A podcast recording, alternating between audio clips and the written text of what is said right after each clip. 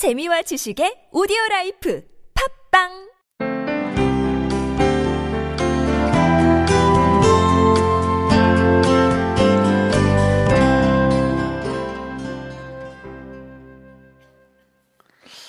어, 오늘 하나님이 쓰신 사람들 17번째 사람이에요. 성경에서는 어떤 사람들이 도대체 하나님께서 쓰셨고 또 하나님께서 준비를 어떻게 하셨나 이걸 우리가 지금 살펴가고 있는데 여러분들은 뭐 하나님을 잘 믿으시는 분도 계시겠지만 하나님이 누구신지 또 궁금하신 분도 계실 터이고 도대체 하나님이 계신다면 내 인생은 왜 이렇게 힘든가 하는 분들도 많을 거라고 생각이 됩니다. 그렇습니다. 하나님을 믿어도 힘든 일들은 사라지지 않습니다. 오늘 그 중에 한 사람을 저희들이 볼 터인데 하나님을 처음부터 끝까지 신실하게 잘 믿은 사람이에요. 그렇지만은 그 일생이 결코 그렇게 순탄하거나 쉽지만은 않다는 것입니다. 오늘 그 사람 이름은 사무엘이라는 사람인데 어, 지난주에 우리가 예고했던 대로 한나라는 어머니의 기도로 태어난 아들이에요.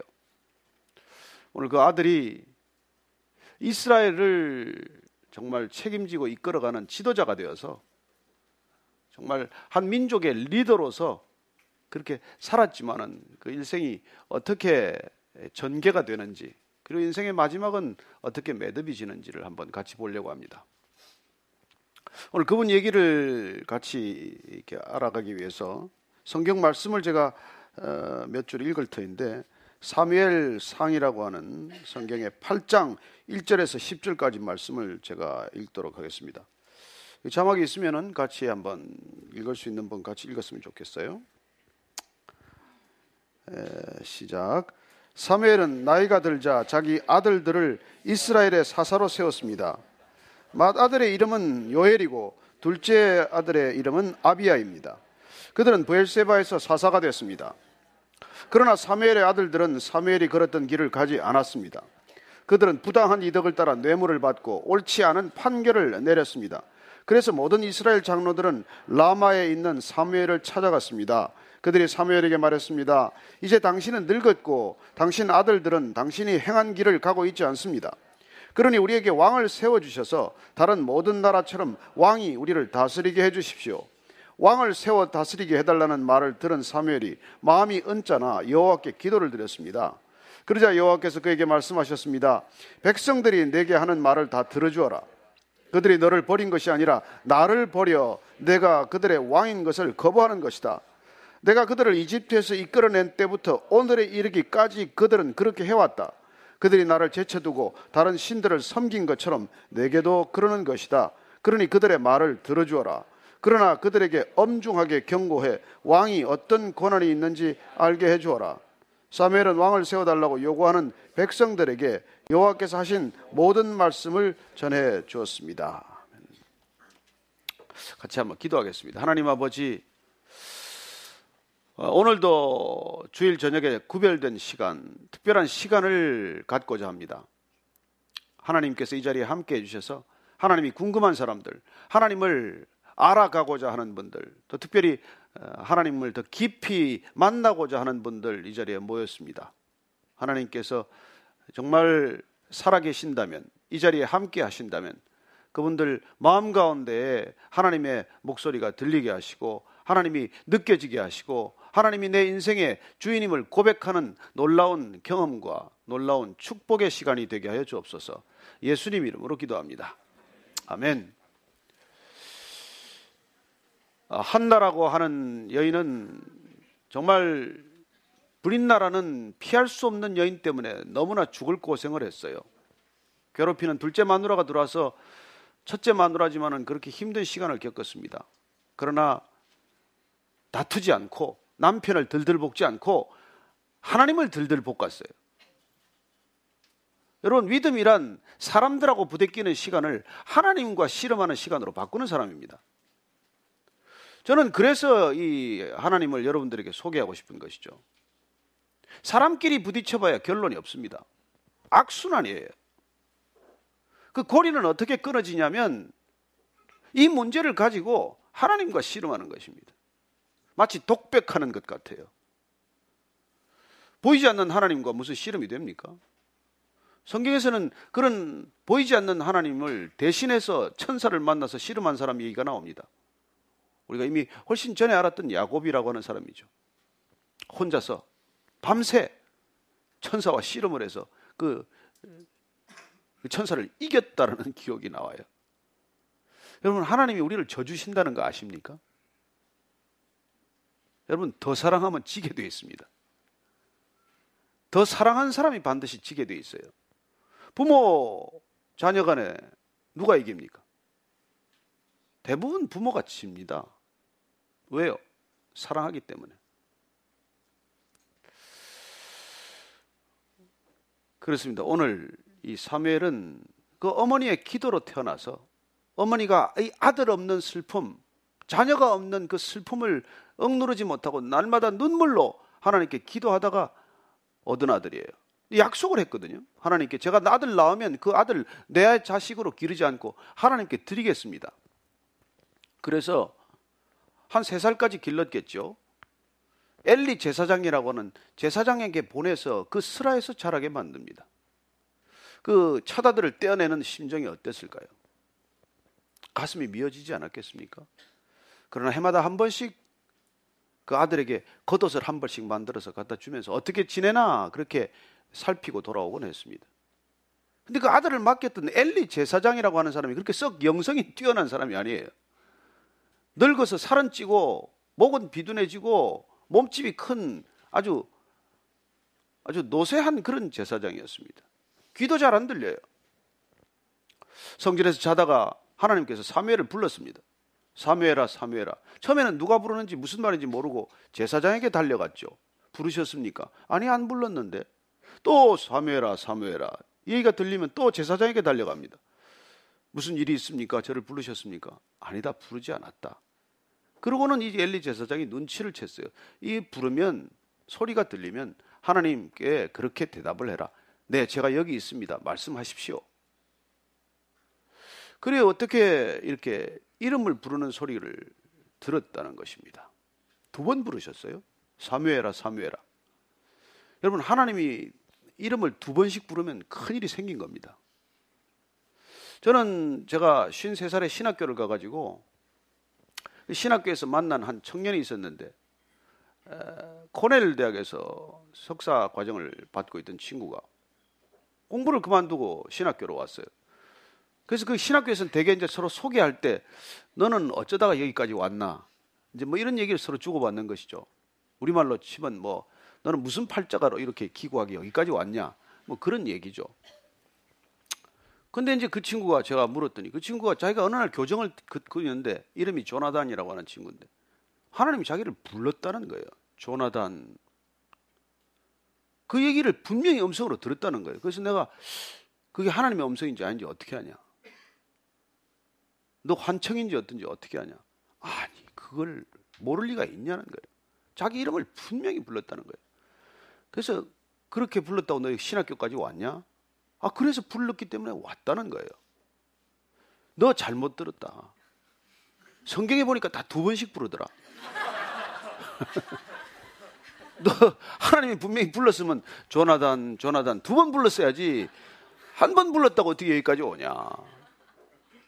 참 뭐 이렇게 신실한 친구예요. 근데 저는 뭐 부르지도 않았어요. 뭐 그렇게 부른 제 음성을 제 이름을 부른 것도 아니지만은 저는 그냥 뭐, 뭐 그냥 머리를 들이밀은 거죠. 제가 나머지 여생을 주님께 드리겠다는데 받으시라니까. 그리고 저는 간 케이스인데. 그리고 어쨌건 이, 이 사무엘은 엘리라고 하는 제사장 밑에서 별로 영성이 없는 그 밑에서 어떻게 이렇게 훌륭한 선지자가 되었는지 모르겠어요.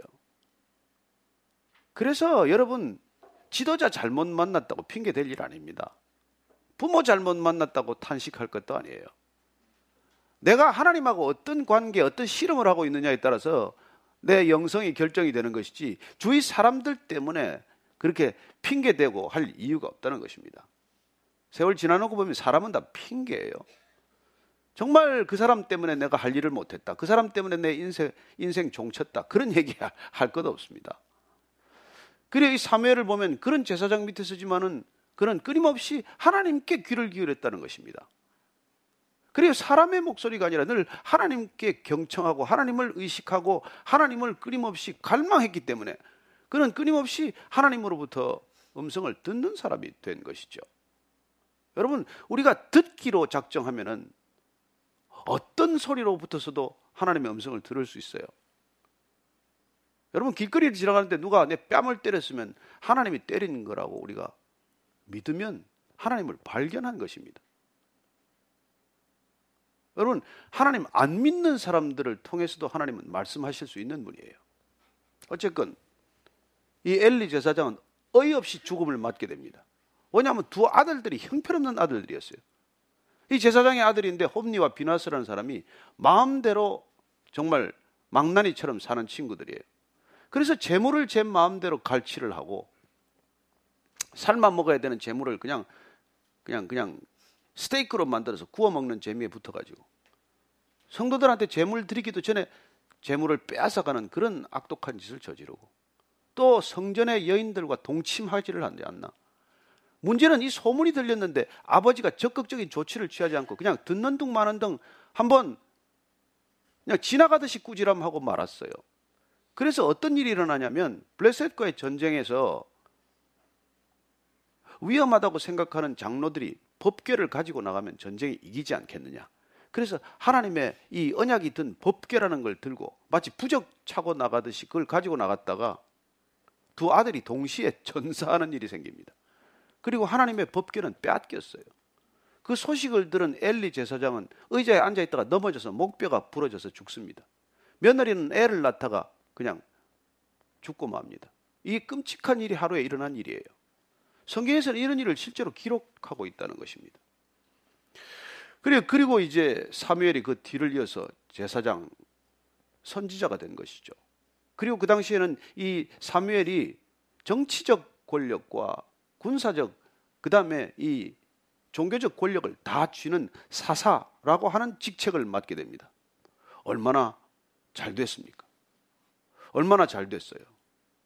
그런데 오늘 보니까 그렇게 훌륭한 흠잡을 데 없는 것 같은 그 리더, 그 사무엘의 두 아들, 그 아들들도 문제가 있다는 것입니다. 맏아들 요엘과 둘째 아들 아비야도 문제를 일으킨 거예요. 엘리는 그렇다고 치더라도 그렇게 망나니 같은 아들들을 그냥 내버려둔 책임을 우리가 있다고 하더라도 왜 사무엘 같은 사람도 두 아들이 이 모양이냐는 것이에요. 그래서 저는 오늘 말씀을 여러분과 나누기 위해서 리더의 비애, 슬픔이라고 하는 제목을 달았어요. 왜 그럴까? 왜? 왜 이렇게 형편없는 제사장 밑에 태어난 두 아들이 그렇게 형편없다는 건 이해가 되는데 훌륭한 제사장인데도 불구하고 그 두 아들도 이렇게 부모 속을 썩이는 자식들이 되었을까? 자, 첫 번째 결론은 무엇입니까? 영성은 유전되지 않는다는 것입니다. 나쁜 아버지 밑에서 뭐 나쁜 자식이 태어났다. 이건 뭐 우리가 이해할 수 있죠. 근데 좋은 아버지 밑에서 훌륭한 지도자 밑에 두 아들들도 형편없었다. 이건 이해가 되지 않지 않습니까? 그래서 우리가 굳이 해석을 하자면 영성 지수는 유전인자로 결정되는 것이 아니라 부모와 자녀들 간에 얼마나 시간을 보냈느냐로 결정이 된다는 것입니다. 어쩌면 그건 시간인자로 결정될 거예요. 우리 한국 사회는 70년, 80년대를 거치면서 부모들이 자녀들하고 시간 보내지 못했습니다. 다 어려운 시간을 겪었어요. 그분이 공직자였건 대기업에 무슨 뭐 사원이었건 자영업을 했건 누구도 사실은 여러분들 여기까지 올 때 부모들이 자녀들하고 많은 시간을 보내지 못했습니다. 소득이 3만 불까지 오는 이 기간 동안 얼마나 많은 부모 세대의 헌신이 있었는지 몰라요. 요새 국제시장이 뭐 이렇게 감동을 주고 있다고 하는데 그건 다 실화들 아닙니까? 그러나 결과적으로 우리는 소득은 3만 불 되었지만은 자녀 세대와 부모 세대의 간극은 말할 수 없이 깊어졌어요. 그리고 우리는 기본적으로 부모와 자녀 세대 간의 단절뿐만 아니라 어쩌면 지금 엄청난 위기를 자초한 셈이 되고 만 것이죠. 자녀들은 부모를 이해하지 못하고 부모는 자녀들에게 쏟아붓긴 했지만 배신감을 느끼고 있는 것이죠. 안타깝게도 사무엘도 그런 시간을 가졌던 것입니다. 얼마나 바빴겠어요. 그는 전국을 순회하면서 국가적인 대사를 처리했습니다.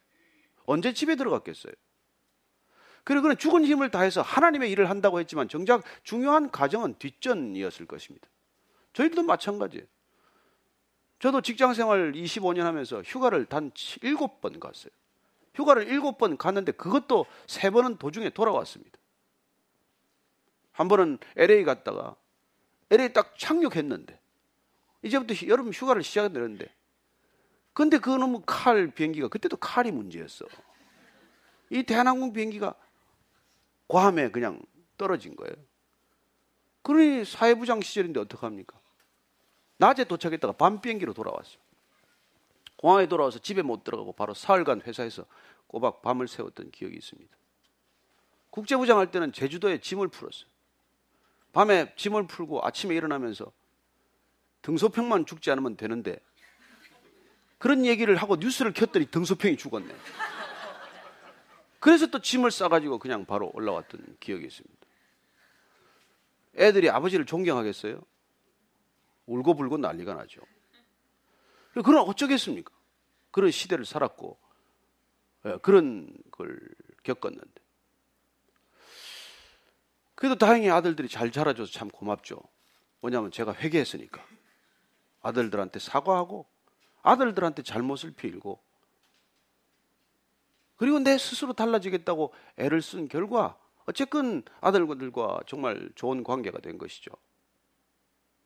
저는 어쨌건 이 시대를 살아가는 아버지들이 이 사무엘을 통해서 배워야 할 것이 있습니다. 우리가 사회적으로 인정받는 리더가 된다고 해서 자녀들한테도 인정받는 것은 자동적으로 보장되는 일이 아니라는 거예요. 그래서 오늘 리더 예배 첫째는 우리가 자녀들로부터 자칫하면 배신당하는 부모가 된다는 것입니다. 심지어 우리가 이 목사들이나 선교사들도 MK, PK란 말이 있어요. Missionary Kids, Pastors Kids. 이건 그냥 부모의 영성과는 전혀 다른 길을 가는 그런 안타까운 자녀들을 두고 하는 말이죠. 부모는 정작 하나님의 일을 한다고 정신없이 사는데 자녀들은 상관이 없는 길을 가고 있는 거예요. 그런 일이 있을 수 있다는 것입니다. 두 번째 이 리더의 비애는 오늘 보면 사무엘이 일껏 그렇게 나라를 잘 섬겼음에도 불구하고 아들들이 좀 믿음지 못하다는 이유로 장로들이 찾아와서 또 이스라엘 백성들의 리더들이 찾아와서 사무엘에게 요구하기 시작합니다. 우리도 당신까지는 리더로 받아 주었지만 이제 앞으로 다음 지도자는 왕을 세워줬으면 좋겠다. 이 요구를 내세우는 거예요. 이때 사무엘이라는 사람이 받는 충격은 우리가 지금 생각하는 것과는 상상할 수 없는 충격이에요. 왜냐하면 이스라엘은 왕이 직접 하나님인 나라입니다. 하나님이 직접 다스리기 위해서 세운 나라가 이스라엘이에요.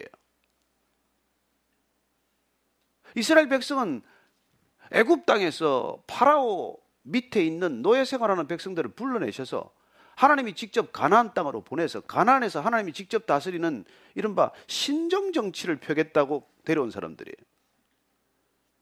우리는 그 이렇게 민주주의 하를 살고 있지만 민주주의는 디마크러스이죠. 국민이 주권자라고 지금 믿는 정부 체제입니다. 그러나 티어크라스는 하나님이 다스린다 하는 그런 나라예요. 그래서 사사란 하나님의 통치권을 대신 행사하는 사람이 그냥 자지라고 부르는 뿐이에요. 근데 이 사람이 지금까지 그렇게 크게 잘못한 것도 없는데 아들들이 부엘세바라고 하는 이스라엘 남부에서 조금 잘못을 저질렀기로서니 어떻게 하나님이 왕이어야 할 이 나라 백성들이 주위에 다른 하나님을 모르는 백성들이 갖고 있는 그 왕제도 그 왕을 세워달라고 요구할 수 있냐? 이 충격은 마치 뭐 시저가 브루투스한테 당하는 기분이라 그럴까요? 아들처럼 키웠는데 브루투스 너마저 나를 배신하냐? 그랬던 충격을 받았던 것처럼 아마 사무엘도 그런 충격을 받았을 거예요. 어떻게 이스라엘 백성들이 왕을 요구하냐? 하나님이란 왕을 두고 무슨 다른 왕을 요구하냐? 자, 그런 비애를 겪는다는 것입니다. 여러분 리더가 겪는 이 두 번째 피해를 얼마나 많은 사람들이 겪을까요? 권력의 세계에서는 비일비재한 일이죠. 권력의 세계에서는 영원한 친구도 없고 영원한 적도 없는 것이니까요. 그리고 우리는 이 사무엘이라는 사람을 통해서 그런 이 리더가 겪는 두 번째 비애를 보게 됩니다. 그런데 놀랍게도 오늘 우리가 읽었지만 하나님께서는 그 사람들 말을 들어주라고 말합니다. 저는 이게 오늘 저와 여러분이 하나님을 믿어야 할 이유입니다. 하나님은 우리가 부당한 요구를 한다고 해서 그냥 이런 죄 거절하지 않습니다. 그걸 예수님께서 오셔서 탕자의 비유라는 걸 들어서 설명을 해 주셨어요. 하나님이란 어떤 분이냐? 마치 말이야. 못된 아들이 아버지가 번연히 눈 뜨고 살아 있는데 유산을 요구한 아들 같아. 아버지가 지금 번연히 활동도 하고 있고 건강하게 잘 지내고 있는데 그 아버지한테 와서 아버지 제가 유산을 미리 주십시오. 여기 뭐 유산 있는 사람들 별로 안 보이는데 보니까 다행이네요. 아니 그 유산을 달라고 그러니 그 아버지께서 그냥 그 망나니 같은 아들한테 둘째 아들이에요. 첫째 아들은 집에 잘 있고 이 둘째 아들한테 유산의 몫을 나누어서 줍니다. 이 아들이 돈을 벌어올 거, 그 돈을 불려올 거라고 투자를 잘해서 몇 배 만들어 올 거라고 준 게 아니에요. 어떻게 이 아들이 이 돈을 탕진할 것인지를 다 알고 계십니다. 그런 아버지지만 아들이 그 유산을 요구했을 때 그냥, 그냥 줘버려요.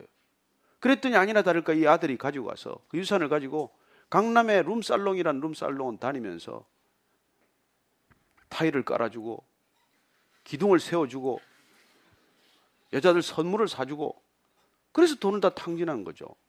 그러다가 마담 집에 이제 거꾸로 이게 뭐 청소나는 신세가 된 거죠. 그러다가 죽을 고생을 하다가 결국 생각난 것이 다시 아버지예요.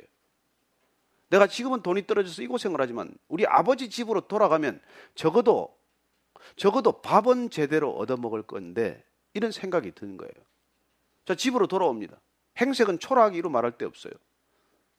몸에서는 냄새가 나겠죠. 그런데 놀랍게도 아버지가 집에 채 이르기도 전에 저 멀리서 보고 있다가 아버지가 단걸음에 뛰쳐 나오셔서 그 아들을 얼싸안고 그리고는 기뻐서 어쩔 줄을 모르는 얘기를 해주시는 거예요. 왜 예수님이 그런 얘기를 하셨겠어요? 하나님 아버지의 마음이 그렇다는 거예요. 하나님의 마음은 우리가 어떤 삶을 살았든지, 우리가 얼마나 추악하고 비열한 삶을 살았든지 상관없이 그냥 하나님께 돌아오면 그 품에 안기면 하나님을 아버지라고 부르기만 하면 맞아주시는 분으로 그리고 계신 것이죠.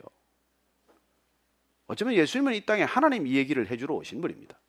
하나님이 누구신지를 정확히 보여주고 들려주시기 위해서 오신 분이에요. 그래서 그분이 우리에게 들려준 가장 위대한 이야기는 이 탕자의 비유라는 것입니다. 하나님께서는 왜 그렇게 집 나가는 걸 내버려 뒀을까요? 이스라엘 백성들이 왕을 달라고 할 때 왜 마치 유산을 아낌없이 떼어주듯이 그렇게 주라고 말할까요? 실수할 줄 몰라서? 아니요. 어떤 짓을 할지 몰라서 다 알고 계십니다. 그러나 우리는 하나님의 사랑을 더 이해할 필요가 있어요. 하나님 아버지의 사랑은 사실 아버지 사랑에 가깝습니다. 어머니의 사랑은 그냥 넘어지면 그냥 달려가서 옷을 털어주고 바지를 빨아주고 다시 그 아이의 무릎 상처를 닦아주고 이렇게 이렇게 세우는 것이지만 우리는 아버지의 사랑이 어떤지를 기억합니다.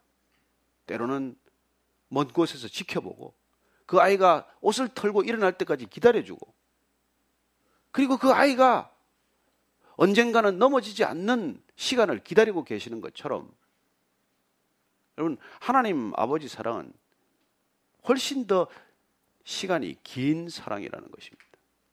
호흡이 훨씬 긴 사랑이라는 거예요. 요즘 우리는 호흡이 짧아서 그런 긴 사랑을 잘 이해하지 못합니다. 카톡에 뭐 이거 금방 문자가 오면 그냥 단번에 그냥 관계를 끝내버리잖아요.